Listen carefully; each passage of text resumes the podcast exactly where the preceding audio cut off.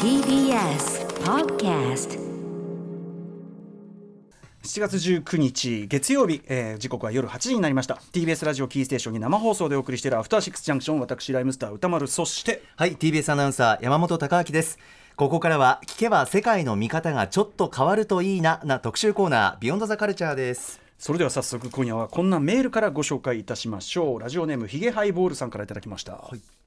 毎日楽しく聞いています。ありがとうございます。この話題はどうしても自分も話したくなってしまい初めてメールさせていただきます。坂本龍二作品はどれも好きで特にカルテットと大豆田十和子は何度も見返すほどなのですが、えーその中でも花束みたいな恋をした私にとってとても特別な一本になってしまいました。それはこの映画を見た当日の夜帰ってすぐ見た当日の夜帰ってすぐ2年間付き合った遠距離恋愛の彼女に振られてしまったからです。コロナ禍になってから県外の彼女とは1年近く会えない状況が続いていたこともあっての別れでした別れる理由はこの映画とは少し違いますが私はまさか別れ話をされるとは思っておらず花束の話をしようくらいの気持ちで花束鑑賞後彼女からの電話を受け別れを切り出されたので呆然としました。その後はしっかり話そうということでテレビ電話でオンラインファミレス状態となりやはりファミレスでの話し合いというのはねクライマックスでもあります、えーお互いに号泣。しかし最後には円満に別れ話をして楽しく雑談をして電話を切りました。麦ちゃんと絹ちゃんのごとく共通の趣味で盛り上がり特に映画や音楽はシェアしていたのでいまだに面白い映画を見つけると以前なら話せたなとそんな少し思います。しかし映画の2人と同様に間違いなく私の人生にお,、いてなくてはならない時間だったので今は相手に感謝しかないです。コロナが収束せずいまだに会えてはいませんが向こうも元気にやってくれていたら嬉しいなと思います。映画とその日の出来事がリンクしてしまい映画はその後見返せていませんがレンタルが始まり私の傷も少し癒えたこのタイミングで2度目を見たいと思います。長文失礼いたしました。ちょっとこれが一発目ですか？ちょっと 大丈夫？確かに。暗いちょっともうなんかすごいなこう映画の中のその麦ちゃんと絹ちゃんのミルク麦君と絹ちゃんのその物語っていうのが、まあ、すごく転移するっていうかそういう作品だと思うんだけど、その転移したヒゲハイボールさんのエピソードもまたこっちにこう転移して入ってきた。なんか普通にメール読むよりもやっぱその花束話としてこうなるとなんか転移度が高いっていうか。そうですねちょっと泣けてきちゃった。今日はたくさんメール届いてこれが出だし？ちょっとちょっと重いんですね。さあということで今夜の特集はこちらです。なぜ花束みたいな恋をした我々の心をわしづかみにしたのか改めて考えよう特集フィーチャリング土井信弘監督。よいしょこの音楽聴くだけで泣いてる時期がありましたからね。いや本当に。改めて今年1月29日に公開されるや否や映画好きの間のみならず一般観客にまで話題となって大ヒット。週末動員ランキングでは6週連続1位。観客動員は284万人。興行収入38億円を突破し現在もロングラン上映を続けるまさに今年上半期を代表する一本。それが映画「花束みたいな恋をした」略称「花恋」です。素晴らしいね本当にね。ねえ。ー菅田将暉さん有村架純さん演じる主人公カップルの5年間を追いかけた恋愛ストーリーとだけ言うと、えーまあ、イメージだけでね例えばそのいわゆるキラキラ映画別にキラキラ映画が悪いわけじゃないけどキラキラ映画的なものを想像する人もいるかもしれませんが、まあ、キラキラしてる瞬間もあります。ちょっとっていうか無類にキラキラしてる分、後半こう鬼になってこれがね。そのコースター加減がすごい、はい、あのーすごくカップルで見に来てた人がすごい気まずそうに出てる感じがありました。けど、ということでこの映画、まあ、あのざっくり言ってしまうと僕、まあ、倦怠夫婦もの倦怠カップルもの大好物なんですけどはい。これのなんていうかな新しいりなんか傑作が名作ができちゃったなということで山本さんも大好物なんだもんねこれそうね。なんですよ。倦怠が。もうね、あ、はい。ちょっと。うんまあそんなもんなちょっと後ほど言いますはい、はい。で当番組でも映画公開後からじわじわと盛り上がり歌丸さんのムービーウォッチメンの映画表をする前後ではこれ2月5日だったんですけど各曜日パートナーの感想から別冊ポッドキャストまで1週間ほぼ毎日花束みたいな恋をしたの話をし続けるほどだった。すいませんねって見てない方すいません、また花束の話ですいません。うん僕もあとあの映画何回か見るってことあるんだけど「まあ、スター・ウォーズ」とか特殊な例以外は、見終わって表出てもう一回チケット買ってもう一回見ちゃっ2た回連続っていうね。やばかったね。そんな感じ、えー恋愛映画の新たなクラシックが7月14日から UNEXT にて独占配信されたことを記念いたしましてお送りする今夜の企画「花束みたいな恋をしたがなぜ我々の心をあそこまでそしてここまでわしづかみにしたのか総括していく。今回は UNEXT オフィシャル企画となっております、はい。えーということでお待たせいたしました。お話を伺うのは花束みたいな恋をしたの監督土井信弘さんです。土井さん。こんばんは。よろしくお願いします。いやーすいません。横でもうベラベラと。いやいや、いやのっけから重たいメールで、なんか責任を感じてしまうような、結構そうなんかね、まあ、あたかもその花束見たからこうなったみたいにね。結びつけられないといいんだけど。はいということで改めて土井信弘監督ねご紹介をですね山本さんからお願いします。はいお伝えします。土井裕泰監督は1964年生まれ広島県広島市出身。早稲田大学在学中から劇団山の手事情社の初期メンバーとして舞台に出演卒業後は TBS に入社し愛していると言ってくれ。ビューティフルライフオレンジデイズグッドラック重版出来などなどテレビドラマのディレクターとしても活躍。また2004年の「今会いに行きます」から映画監督業にも進出。これまで映画「ビリギャル」「キリンの翼」劇場版「新参者」「罪の声」などを監督。2008年のドラマ「猟奇的な彼女」で初めて坂本雄二さんの脚本の演出を担当し再タッグとなったドラマ「カルテット」ではチーフプロデューサーも務めました。またこのカルテットがね、とんでもないドラマっていうかすごいドラマだったからしかもそこになんと光栄なことに、まあ、私のラップグループライムスターの、まあ、相棒である、 Mummy-D がですね、はいまあ、非常に重要なというかですね見つけたなんてやってましたけど。うん。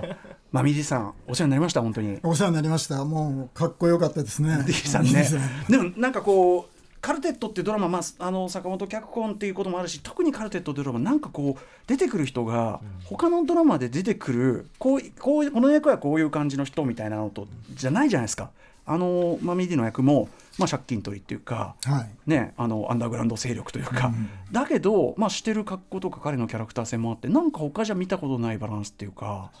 そうですね。やっぱりなんかみんななんかよくまあキャラキャラクターと言いますけど、まあ、キャラクターじゃなくて本当になんかそれぞれがなんかこう、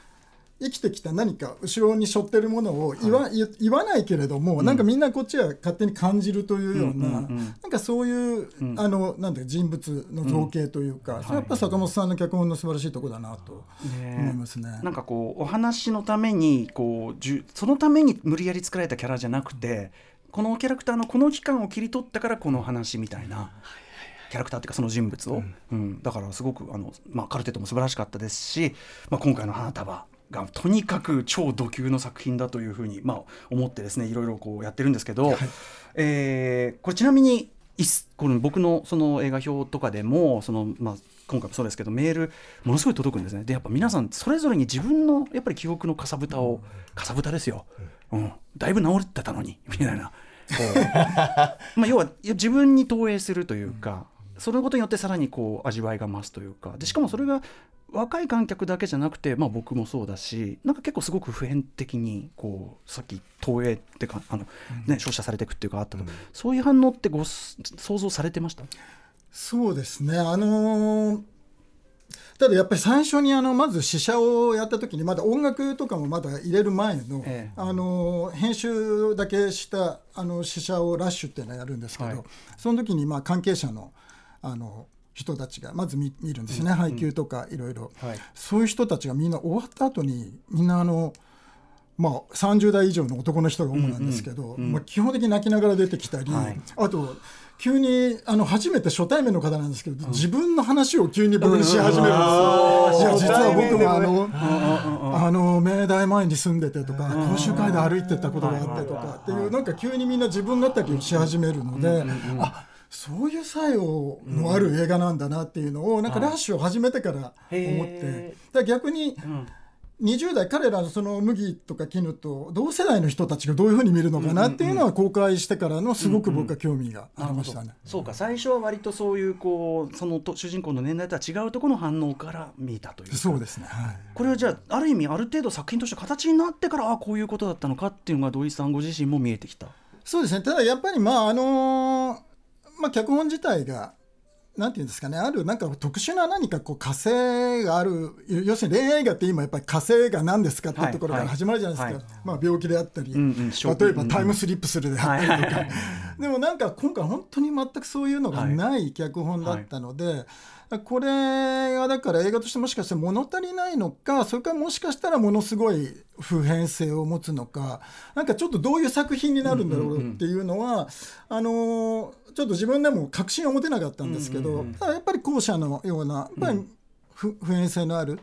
どんな世代が見てもどこかしかに何か、あの刺さるというか、思うところがある。なんかそういう映画になればいいなと思って作ってました。確かにね。ちょっと後ほどもね作品そのものに関する質問、はい、僕もねまた見直したらね新たにあの監督にこそ聞きたいことが結構で 出てきたりしたんで、えー、聞きたいことあります、うん、私も。これはあやばいな。時間ちょっと一旦じゃあし、はい、これはまずいぞ。まずい時間 はい、えー、ということで、えーと、お知らせの後土井監督にまた我々からちょっと聞きたいことを聞い。てさらに皆さんからのメール先ほどみたいなね超同級のが集まってますんで、はい、えー、それを絡めてさらに土井さんに聞いていくという感じでいきたいと思います、はい。えー、土井監督よろしくお願いします、よろしくお願いします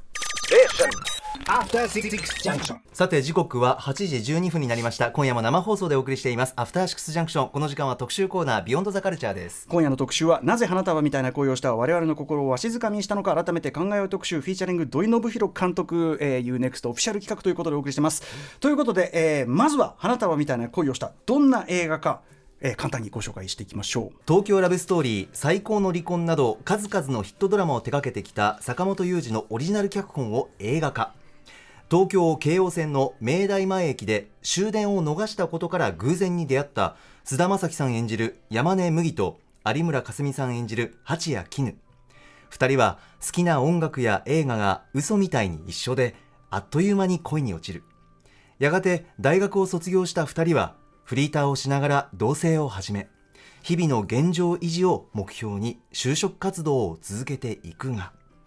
共演は小田切城戸田恵子岩松亮小林薫清原果耶など監督はもちろん今夜のゲスト土井信弘さんです。はい、ということでちょっとあの本質っていうかちゃんとそこに突っ込む話題の前に今あの CM の間にしてた話が 面白かったんでつい、はい。はい、あの岩松亮さん演じるその、えっと、絹ちゃんのお父さんっていうかご両親ともにあの広告代理店勤務で、はい。はい、で途中でねあの食事会をしている時に、まあ、今オリンピックやってんだよっつって。で 絹ちゃんがオリンピックをやるのは選手で代理店じゃないでしょってツッコミがあってからの「あヒロさんから電話だ」書いて。なんていう最高の笑えるくだりがあるんですけどこのねくだりが今見るとなんか。ものすごいことになってますよね、うん、なんつうかこうなんていうのかな？ちょっとノノイズになってしまうほどのメッセージ性があるっていうか。すごい立つようになりましたあのメッセージ、ね、うん。セリフが。それはねもちろんその撮影そのものは、まあ、コロナ禍さえもまだ、はいそうですね。コロナの直前1月2月去年のでしたので、まあギリギリ前だったんですけども、はい。うんあのクラあのメイキングのクランクアップの時のあれでもあの土井さんのご挨拶でインフルエンザとかが流行っているけども無事できたって言い方をしてて。だからあのそあこのこの一言だけでも貴重な記録だぞみたいなことをね思って。あと今見るとやっぱりメイキングとか見るとあマスクしてないんだっていうはい、そうですよね、してても多分僕インフルエンザの予防のためにしてたような気がするんですよ、ね。うんうんはい、まだまだそういう時代感の中で撮影された、はい、で、えーと、と改めて伺っていきたいんですけど、まあ、坂本龍二さん脚本で先ほどおっしゃられた通りその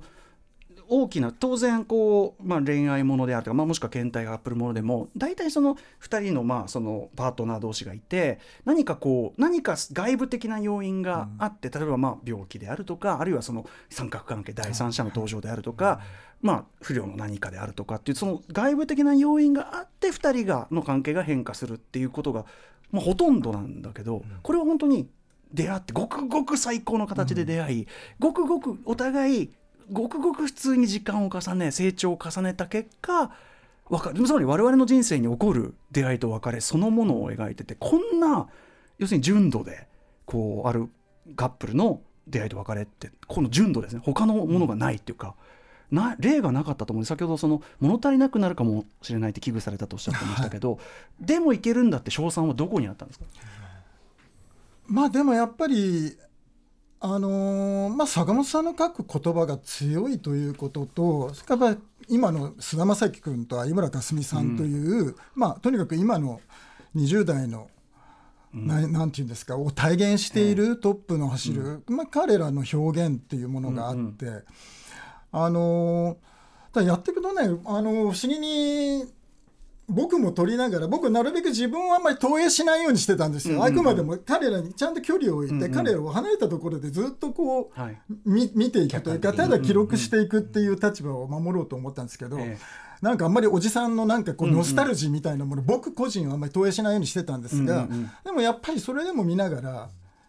あ今この今起きてることを知っているっていう思う瞬間があって、やっぱりそういう瞬間の積み重ねが撮ってる中で毎日毎日起きていたので、はい、あこれは何か面白いんじゃないかなっていうのは本当に撮影しながらなんか掴んでいったことではあります。それこそねクランクアップの時の須田さんも何かこう不思議な映画ですねっていうことをねおっしゃってましたもんね。そうですね、まあ、彼らはもうこの数年、まあ、ものすごい数の作品で、えー、もう主役としてやってきた彼らがあえて今ここでこの何もないというか、うんうん本当に素でぶつかる役っていうのをやってるということもやっぱり一つのこの映画の良さというか面白さじゃないかなとも思いますね改めて。だからこそつまり彼らの、まあ、実際の、まあ、演技とかその彼らがどう体現するかっていうところが勝負だと思うんですけど、あの脚本とね元の脚本とこう読み比べると結構その膨らましてるっていうか脚本にないこうやり取りが結構あるじゃないですか。ああいうのってどの程度アドリブなのかそれとも？えーとですね、まあ、基本的にはあまり脚本にないことをやろうっていう脚本のセリフを変えてっていうことは思ってないんですがやっぱりどうしてもそのシーンのこう、うん、あのなんですかお尻であったりとか、はい、あと結構前半ナレーションが多いんですけど、うん、ナレーションの背景でやっぱり彼らが動いて実際に何かをしていなければいけないので、えー、その間やっぱり自然に何か言葉が生まれるだろうっていうのは、うんうん、割と現場であの2人とのこう割と生々しくこうしようかっていうのを考えながら、ただそこに固有名詞が絡む場合はやっぱりちゃんときちんとあの調べてというか、はいはい、やっぱりそこで彼らが好きなものカルチャーの中の範囲の中でこのその時代、そのせ時代設定の中でおかしくないものっていうのをちゃんとチョイスしてという作業は、あのしました。なるほど。例えばねそのこれは絶対あった方がいいディテールだと思うけど、あのや最初に2人がまあ出会って意気投合して、であの麦君の家に2人が来てで焼きおにぎりを焼いてあげるとでその3つある焼きおにぎりを、えーまあ、彼女は2つ食べたっていうんだけどその時になんか有村さんがそのもう一個うんって言った時に「えななんて?」っつって「もう一個いいですか?」みたいなことを「あいいよ」って。あの「もう一個いいですか?」がめちゃくちゃ可愛いし、なんていうかなこう人生のもういなんていうかななんてことはないんだけどこういう瞬間があるから人生ってみたいな。そうですね。あそこもじゃああれはお二人が膨らまあそこはそうですね。あそこはもう自然にあの放っておいてなんか彼らから出てきたいやだからあのシーン見てそのなんていうんですかねずっと動画を見ておにぎりを食べているわけじゃないですか、うん、で須田さんの隣で有村さんが人知れずもうたくさん食べてもう早めに食べてもう一個いいですかって言い出したんだなっていうなんかそこら辺の考え直すすごいなって。彼はねイート食事描写に目が ないですよ。でああいう瞬間の積み重ねで僕らもスーってもうあっという間に日常に入っちゃってるっていうか、二人の中二人が入ってくるっていうか、ね、ああいうのがもう随所にあるんですよね、うん、あれまたあの麦君が自分であの丁寧にあのコンロで網でおにぎりを焼いてるところもやっぱりいいんですよ、ね、しかもあそこでいいのがあのおにぎり3つあるんですけど手前のおにぎり1つがちょっと小さいんですよ。ああいうところに僕は感動してしまうの。うわあ麦が握ったんだってねなんか性格が出るっていうか あちょっとちっちゃいよって。なんならこれ UNEXT に皆さんちょっと確かめていただきたいんですけどうわ全部同じ大きさじゃない。あの配慮とか素晴らしいすみません、そうですまあでもあれ、まあ、実はね後で絹ちゃんガスタンクのあの映像をとても退屈してたっていう。ねね。ストーリーでわかりますよね。あの空間もああいうオチもいいですしね、あとね僕はその見直してて改めてすごく感服したのは、まあ、映像演出の部分というかあの映画表の中でも例えば衣装があの、序盤だと色合いがすごく対になるようにこう配慮されてるとかっていう話をねしたんですけどどっちもこの黄色一部にこっちが入ってるとか、見直してみると全体でこう色感だから序盤は2人がいい感じになっていく時は柔らかい黄色だったりとか柔らかい感じのブルーだったりとかする。でも途中であの麦君が僕就職するよって言い出したところで後ろに赤いライトが向こう側の川の向こう側でライトが点滅してて、で映画でやっぱその点滅する赤ライトって出てくると大体こう要注意。でと思って見てると、えっと、麦君が就職決まったよっていうところであの彼女はコリドー街でね、はいはい、いけすかないやつだとなんかやってるわけですけど、そこで電話を受けた時に「よかったねよかったね」って言うんだけどそこライト真っ赤。とか麦君がパズドラこうやって死んだ目でやってるそこもライト真っ赤。でその後もっと関係が冷え切ってくると今度はブルーが。中心になってくるとかそういう色演出って意識されたあたりですか？そうですね。あの基本的にはあの温かみのあるトーンでいきたいというのはベースは思ってましたけどやっぱり要所要所やっぱりそういうなんかちょっとあの彼らの何かちょっとした節目ですよね。とても大きなことではないけど、ちょっとした小さな節目のところに何かできないかなというのは考えていてでそれはまあ照明あの秋山さんというあの非常にす、うん、素晴らしい照明の方ですけど、うん、が、まあ、ものすごく考えてで実はあのさっき言ってた麦君が就職するよって言ってるバッグの赤いライトって、はい、あれあそあれセットなんですけど。あの実は家もセットで僕今回メイキング見て初めてあのもちろん実験も取ってるでしょうけど、あの幕張ってそうなんですよ。実際の多摩川のあの大きな写真の巨大な巨大な写真の幕を張って。いや僕知らなかった 驚愕。もちろんロケでやってる部分もあのベランダの部分あるんですけど、ただあの麦君のバッグとか本当に照明さんがこういう豆電球みたいなものを奥を走ってる車をこれは非常にアナログに表現してるんですよ。あの CG とかじゃなくて。こうみんな手で動かすみたいな。だからあの点滅とかもあれ全部仕込んでつまり非常にアナログなやり方をしてやはり意図的にあの瞬間に赤ライトが後ろをこう見えるというか。そうです。ねそれはねでも僕がなんかそういうふうにしてと言ったのではなくてやっぱりそれは関わっているそのスタッフというかまあその撮影のカメラマンだったりその照明さんだったり、まあ、そのもちろん美術さんも含めてですけど、うんうん、まあ、いろんな人のやっぱアイデアが、やっぱりみんなやっぱりどっかあのやっぱりこの物語に何か自分の何か、うん、何か投影してるんだと思うんですよね。だからそういういろんなスタッフのとにかく個々の表現の集積でもあるなと、うんうん、だとしたらチームなんていうか皆さんがビジョンをめちゃくちゃ共有して、そのトータルでものすごいこう完成度になってる感じがすごくしますね。そうですそう言ってもらえると本当にありがたいですし、嬉しいです、あのそれこそ例えばこれは脚本にあることでしょうけどあの中盤海に行って2人がすごくいい感じになった、で海に行くとでももうすでに終わりの予感は内包されているのだっていうことを言う。でそこで彼らが着てる服がすごく鮮やかなブルーで,、で海のブルー。でそうさっき言ったように後半2人の関係が冷え切っていくと全体にこうブルーっぽくなっていくからなんか予感がない。何度か見てると予感がない方って確かにもう確かに画面が内包してるわみたいな感じがしたりとか。そうですね。あそこの海のシーンはちょっといろいろ考えて本当はあそこね映るんですで写真を撮ってるんですね。フィルあえてフィルムカメラで彼らが写真を撮るっていうシーンでもあったので、まあ、全体的に実はあそこフィルムで撮りたかったんですけど、まあ、いろんな関係でフィルムで撮れなかったんですけど。はい後で非常に工夫して、うん、撮った映像をモニターに映してそれをさらになんか水槽越しに撮るみたいな。なんか非常にあの後で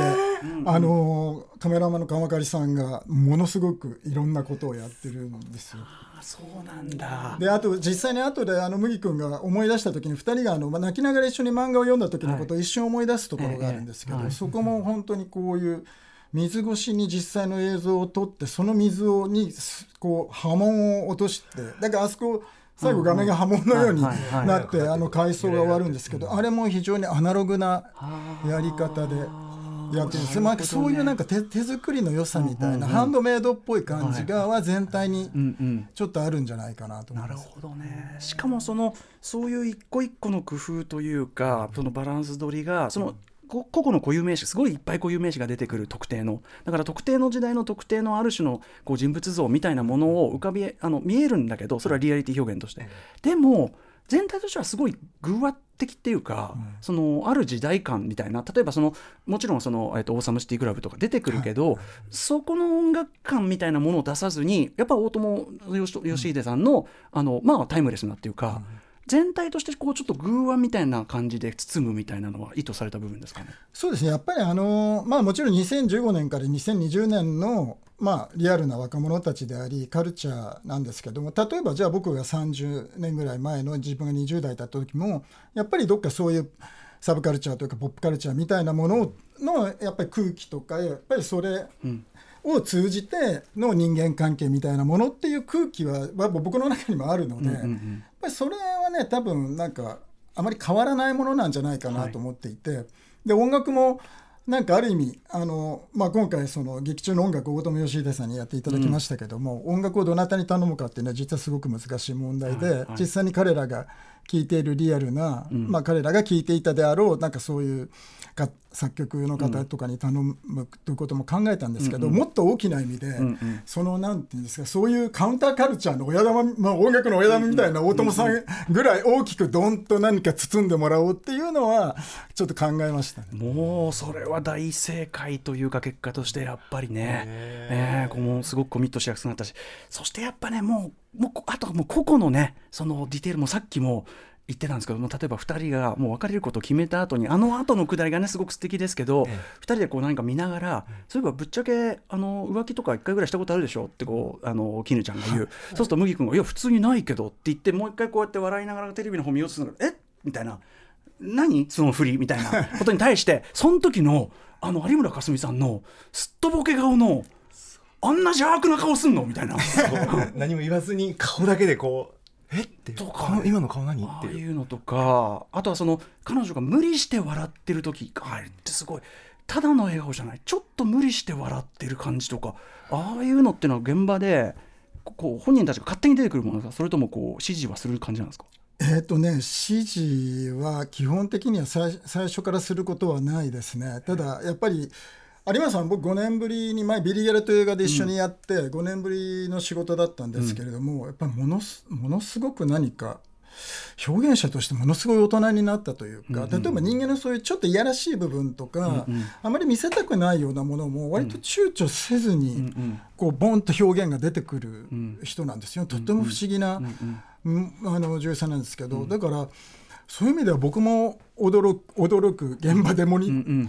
絵を見ながらも驚くこともあったし、逆に今だとちょっと行き過ぎてくるからっていうそこら辺のちょっと細かいチューニングみたいなことは現場ではお互いにはしてるんですけれども基本的にはやっぱり彼らの割と生で出てきたものっていうのがとても大きいと思います、うん。うん、その意味では須田さんのねやっぱ麦君役なんかもっとさらにこうなんていうかな感じ悪い方に振り切れちゃってもおかしくないっていうか途中で観客が本当に嫌いになっちゃってもおかしくないところをなんとか。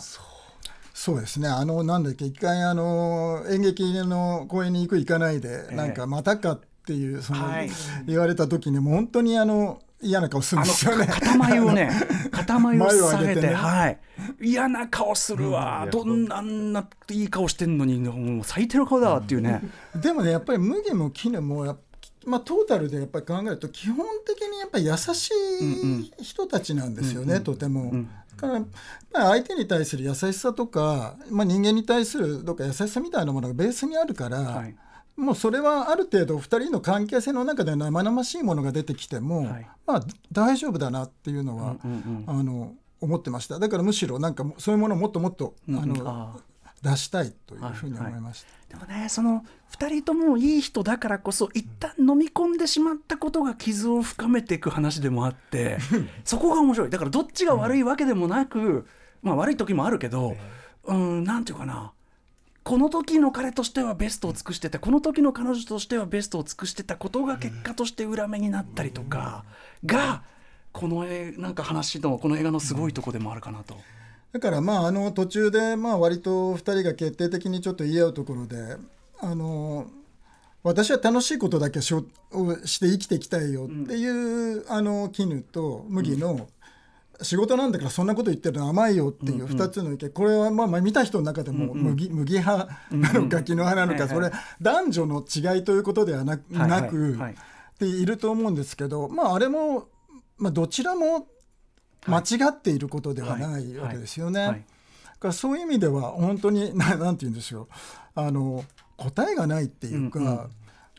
見た人の数だけなんか思うことがあって感想が違う、はい、そうなんですよ。映画かなと思いますね。ゆえにね見た人の数も違うしなんか複数回見ると最初は、うん、あの例えば女性だと、全くそのファミレスのくだりとかももう全く麦君の言ってること耳に入ってこなかったんだけど 2度目、まあ、いろんな人の意見聞いてみたらあ彼なりにそれはっていうのとか見方も変わってくるしとかね。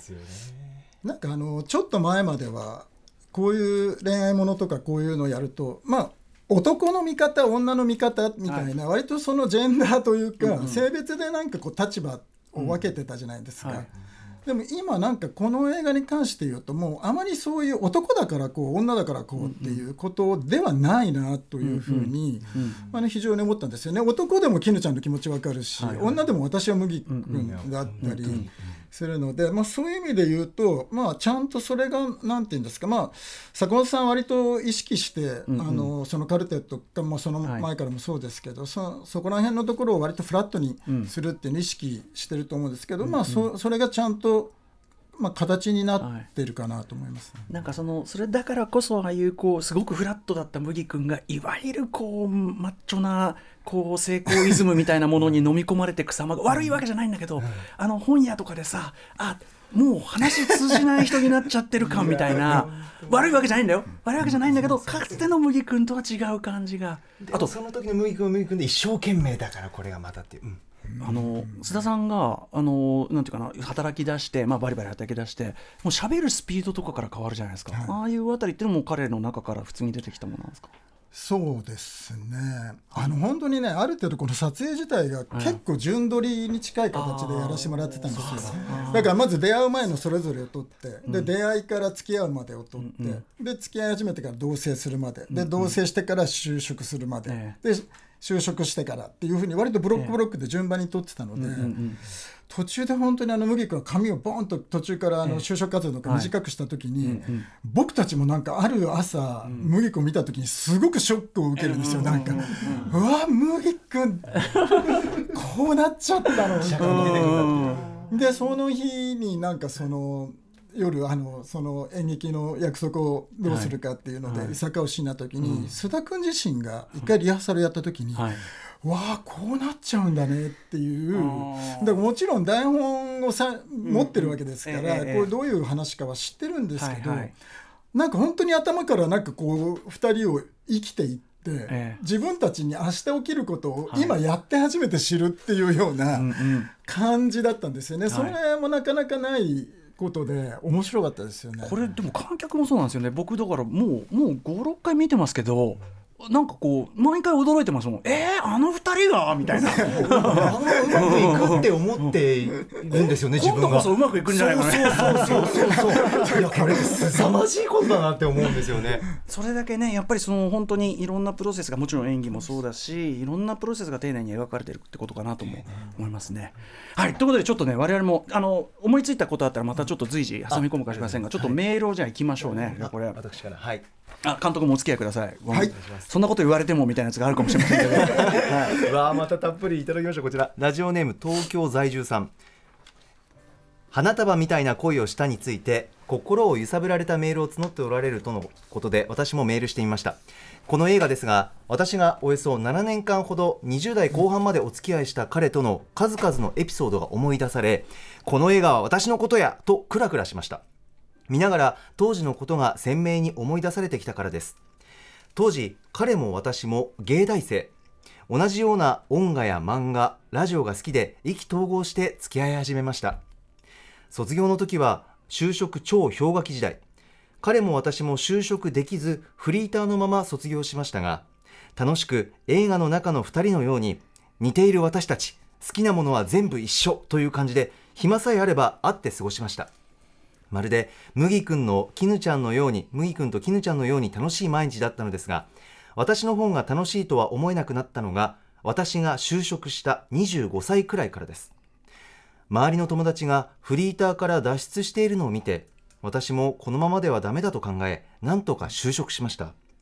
未経験だった私を拾ってくれた会社は楽しく仕事を覚えていくうちに彼と約束して出かけてライブや展示に行くことが極端に少なくなりました。彼も就職していましたが私ほど仕事に打ち込むことなくお金を稼ぐ手段として割り切って働いていました。関係性は菅田将暉さん演じる麦君が女性の私。有村架純さん演じる絹ちゃんが当時の彼氏という感じです、私はどんどん仕事にのめり込み気がついたら久しぶりに彼と待ち合わせしてご飯を食べに行ったお店でほぼ彼と話をせず携帯で取引先と仕事の電話をし続けていました。仕事の電話をしながら彼の方を見た時仕方ないねって顔をしてくれると勝手に思い込んでいましたがずっと目が合いませんでした。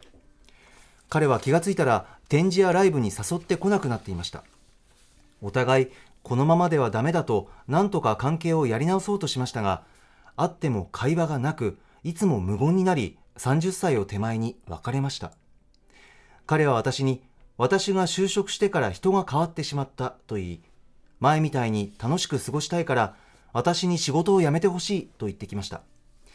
絹ちゃんとは違うパターンの思ってたのと違うでした。私は今44歳独身です。彼は今何をしているのか全く分かりません。私はその後転職し転勤を繰り返し今は故郷を離れ関東で一人暮らしをしています。自分で言うのもなんですがなかなかの仕事人間になってしまいました。花束を見てあんなに盛り上がって楽しかった恋愛は年のこともありますがもうあ年のこともありますがもう二度とないだろうなと思っております。麦君がナンバーガールやザゼンボーイズの T シャツを着ているのを見てまるで彼と私の青春時代の話のような懐かしい気分になってしまい今回メールしてみましたということです。あと麦君のスチャーラパーティーシャツとかね。あいつあいつスチャーだか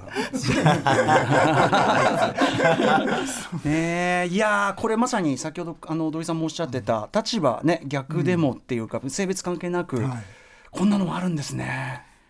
ですね。絵に描いたようなというか。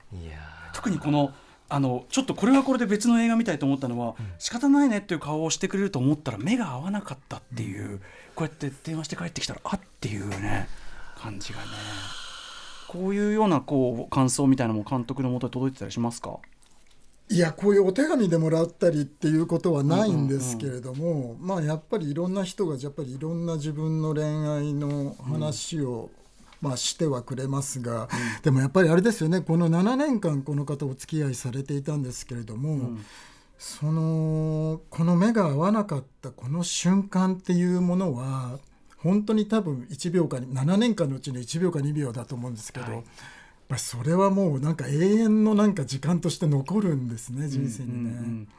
まさにその先ほど言ってたあれで言うと須田将暉さんがこう、ま、塊をくっとこう下げて すごく嫌な顔をした、あれひょっとしたらねあの絹ちゃんが決定的にこんな顔する人なんだっていう人かもしれないし、なんかそういうこうだからちょっと言い方不謹慎だけどすごい映画的な瞬間っていうか。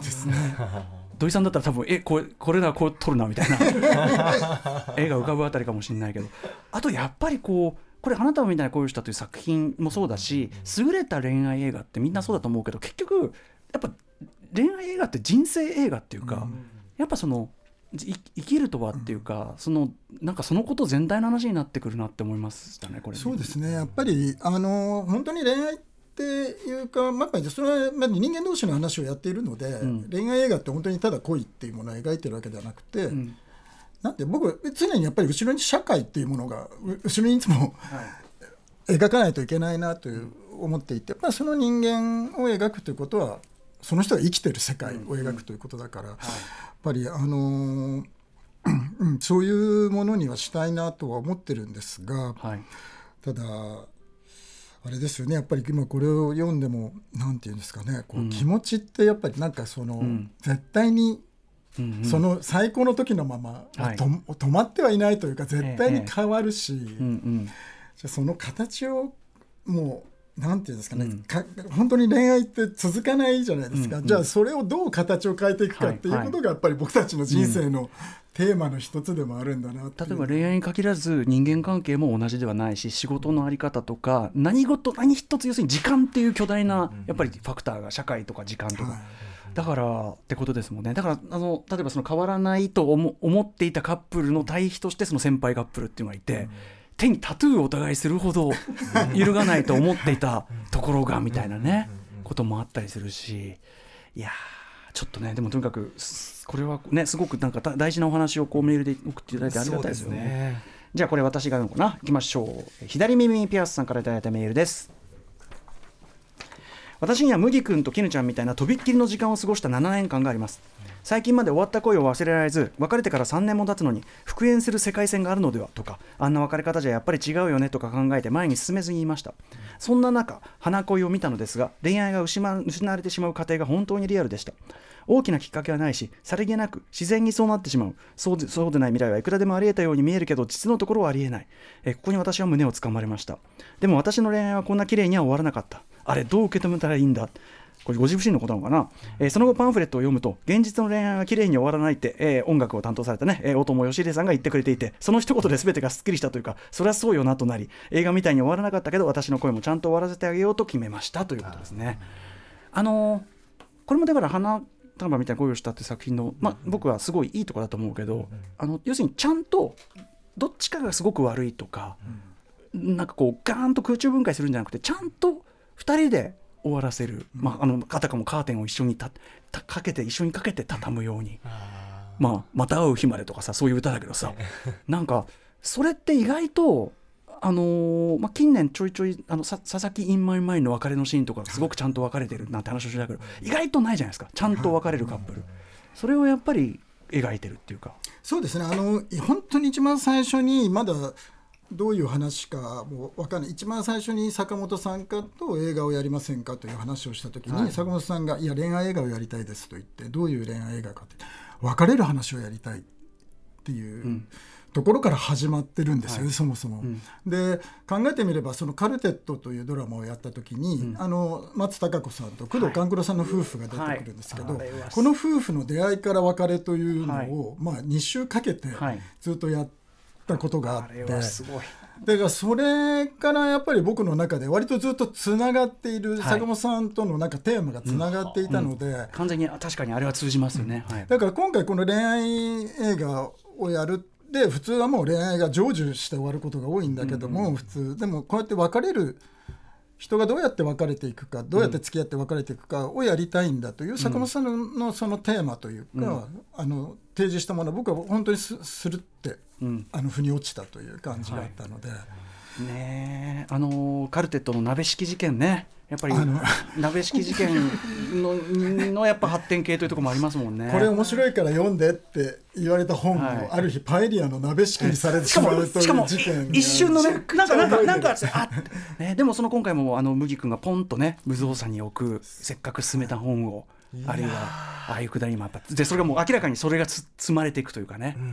感じがあったしね、そういう描写すっごいありましたよね。あの例えば絹ちゃんが勧めてくれたビールもう仕事終わったんでしょ？飲む？って言ってビールポンって机に置くんだけど、その返事もせずにただビールがずっとそこに置かれていてもう勝手にこっちはもうビールのもう冷めてるし2人の感じも冷めていくっていうもうなんか そこの絵づあそこら辺ってどういう話し合いで決めてるんだろう？みたいなすごくないですか？僕はビールにも目がいくわけですよ、うん、ああ冷めていってる冷めていってるっていう。うんうん、はい山本さんなんかそういうあの 消え物にものすごい消え物中を注視する。いわゆる消え物食べ食べて道具も気になっちゃうんですよね、うん、あの彼はねそこにそこに異常に注視して作品を見るというちょっと性癖がありまして。でもやっぱりあのあくまでもこれ日常の動作をやっているので、本当に日常こうどこにどうどこに置くかそれは手に届く位置なのか届かない位置なのか、うん、それをじゃあその後かその人が手に取るのか取らないのかっていうことはなんか無造作にやってるようでいて実はとても大きな問題というかあのだからやってみてやっぱり違和感がそこに変な違和感が生まれたりとかあのいい意味でも、うん、だからそういうことが起きるとどれだけ起きるかっていうのが、まあ、実はこれやってて面白いところで、うん、そういうものが多ければ多いほど、うんうん、豊かになるというか確かに、うん、気はしますよね。そのねビールのくだりとある意味裏表だけど紅茶がね、あってでちょっと濃くなりすぎたかもって言ったら、いやこのぐらいがいいかもって。なんかだからそこでやっぱギリギリのとこでこの2人は何かまだっていうところとかね、うん、もう大好物でしょ？大好物、うん、もうよく。ちょ山本さんやりですこれ1時間2時間でかかりましたせっかくメール来てますね、はい、こちらラジオネーム500日の田中さん。花束みたいな恋をした。皆さんと同じように見た後は1か月ぐらい引きずってしまい通勤中麦君のパズドラシーンを思い出して涙が溢れ落ちてしまうほど花束沼に引きずり込まれてしまいましたそんな私にも麦君と絹ちゃんのような出会いがあったなと思いメールさせていただきました。場所は下北沢の立ち飲み屋さん。一人で飲んでいると隣に一人の女性がイヤホンをつけて漫画を読みながら飲んでいました。私はこんな飲み方してるなら家で飲めよと心の中で思いつつしばらくそうしているとふと隣の女性の携帯画面がちらりと見えてそこにはラジコの画面でとある TBS ラジオの番組が映っているのが見えました。その番組は私も好きだったのでちょうどイヤホンを外したタイミングでラジオを聞かれるんですか？この番組私も大好きなんですよと話しかけるとそこから止まらないラジオトークに花が咲きました。そして映画の麦君と絹ちゃんと同じように2軒目に移動してそこでも止まらないラジオトークが続き時間を忘れるぐらい楽しい時間を過ごしました。このまま麦君と絹ちゃんのように連絡先を交換し映画と同じようにお店で趣味を語り合い横断歩道でキスを交わしてお付き合いがとはならず。ただ今でも仲良く親友のような関係が続いています。絹ちゃんと麦君のように意気投合して運命のように感じたままお付き合いする形もあるかと思いますがまた違った形で関係性が続くこともあるのかなと思います。運命の出会いを描く作品が恋愛ものでは多いですが今作の花束みたいな恋をしたはより身近でそこにある現実的な出来事を描いている傑作です。こんな作品に出会えて麦君と絹ちゃんそして制作陣の皆様に感謝しています。ありがとうございました。ということです、ね、いきなり夜電波派ですからね彼らはね そんなことばっかり言ってくる、うん、ね、でもさあのやっぱ友情という形であればなんか緩やかに続く何かっていうのもねひょっとしたらありえたかも。だから結構あのこの映画のあれで、うん、友達になればいいじゃん意見も、あったりしたんですけどね。そういうことでもないのかな、ね、まあどうですかね。それはでもやっぱりこうあの一瞬なんかやっぱり2人ともなんかこうバーッと盛り上がってこう、なんかあの駆け上がってガーッとつながっていく、あれを人生の中で経験するっていうことは、なんかそうやっぱりその後のなんかなんか生きていく上でのなんかちょっと力になるというか。で僕はなんかまあ彼らよりももう親ぐらいのせあの年代ですけど、まあ、ずっと思ってたのは、まあ、彼らたかだか21から2556ぐらいまでの話であって。まあ、彼らの人生のまだまだ本当に序盤の、まあ、一番その社会で出るという一番大きく変化する時であったけど、彼らの人生もこれから始まるみたいなもんだから、やっぱりどこかなんかなんて言うんですかね。ただなんか悲しくではなくてやっぱり次へ次へのなんかステップというか、うん、何か力みたいなものをなんかもう与えて、なんか終わりたいなという気持ちはすごくあったので、まあ、それがなんか最後のねあのストリートビューに映ってる、あの時間永遠にもうのあの一瞬というか、うんはい、やっぱりそれがやっぱ彼らのこれからの人生の何か、うん、何か照らすものになればいいなっていう思いはちょっとあります。架空ですけどグーグルがねあれ差し替えないでほしいなっていうね。あれじゃないです。架空ですあそこに見てもないです。架空です、あとやっぱりそのねさっきの踊りさんおっしゃったことにちょっと通じますけど通じていうかあれですけどあの要は2人にとってはその初めてすごく強烈に他者から自己を肯定してもらえるというか、強烈な自己肯定体験としての恋愛だったわけでそれはやっぱすごく大きな彼らが一歩踏み出すにあたっての大きなこう大事なことだったじゃない。まあそれが花束なのかねとかね。だよね。花束もらって花束はずっと花束としてあるわけじゃないけども、花束もらったことあるかないかっていうのはねことかもしれないしね。そう考えると、うん、だからその最後まで見た後にもう一回オープニングの最初の冒頭のお二人の表情とか顔をまた見るとまた味わい深いですよね。これから今こういう顔してるんだって、これからこういうふうな顔で生きていくんだ。また経験していくんだっていう想像にもなるし、うん、素晴らしい。ねいや本当に。ねでも最後本当に僕はこの映画のやっぱねこのエンディングの切れ味っていうか、近年の日本映画いやっていうか日本映画の終わり方でこんなかっこいい終わり方あるかなぐらいの うん、もうもう拍手泣きながら拍手みたいな、でユーモアもあるしなんか、まあ、希望もあるしでも猛烈に切なくもあり。なんかすごいっすね。みたいな。なんか2人ともでもあと再会して後ろ姿でこう手を振り合ってん。ですけど、やっぱりなんかその後やっぱりじめっとしてないのがいいですよね、2人とも。なんかやっぱりあ彼らには彼らのやっぱり一人ずつの人生がね、あってで、これからやっぱりそこをなんか、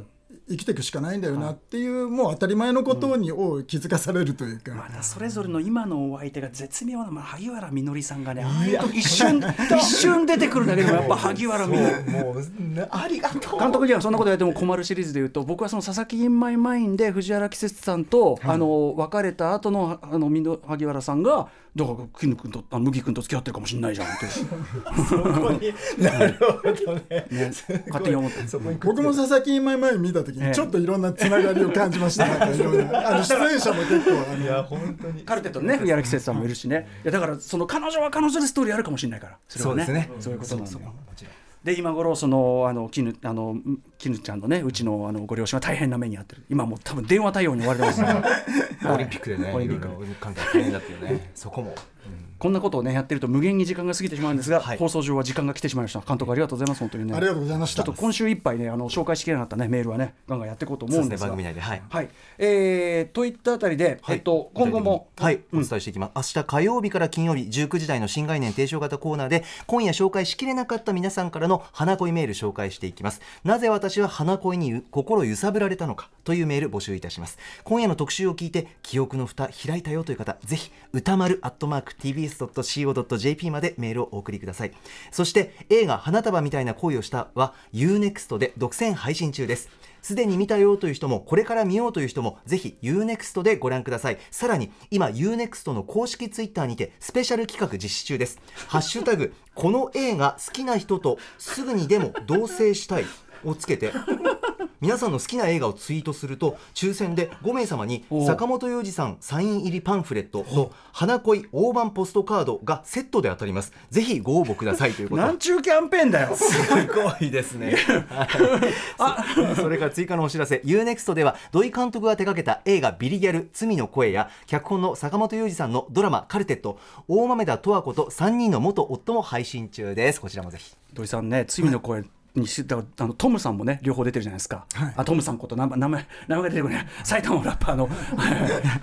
水沢水沢水沢さん水沢さんそう水沢さんもね水沢さんの対照的な水沢さん使いも素晴らしかったしとかねいろいろ。あれ水沢さんももっともっとあの何倍も喋ってたんですけど。あの言いを切った話。言い。を切った話をもう自分で考えてきてもう3分ぐらい喋ってたんですけど。そこもね。いやちょっとまたあの監督いろいろお話も伺いたいですし、はい、あのいかがでした？そのいろんな人のこのまあ今日はちょっと限られてましたけどメールの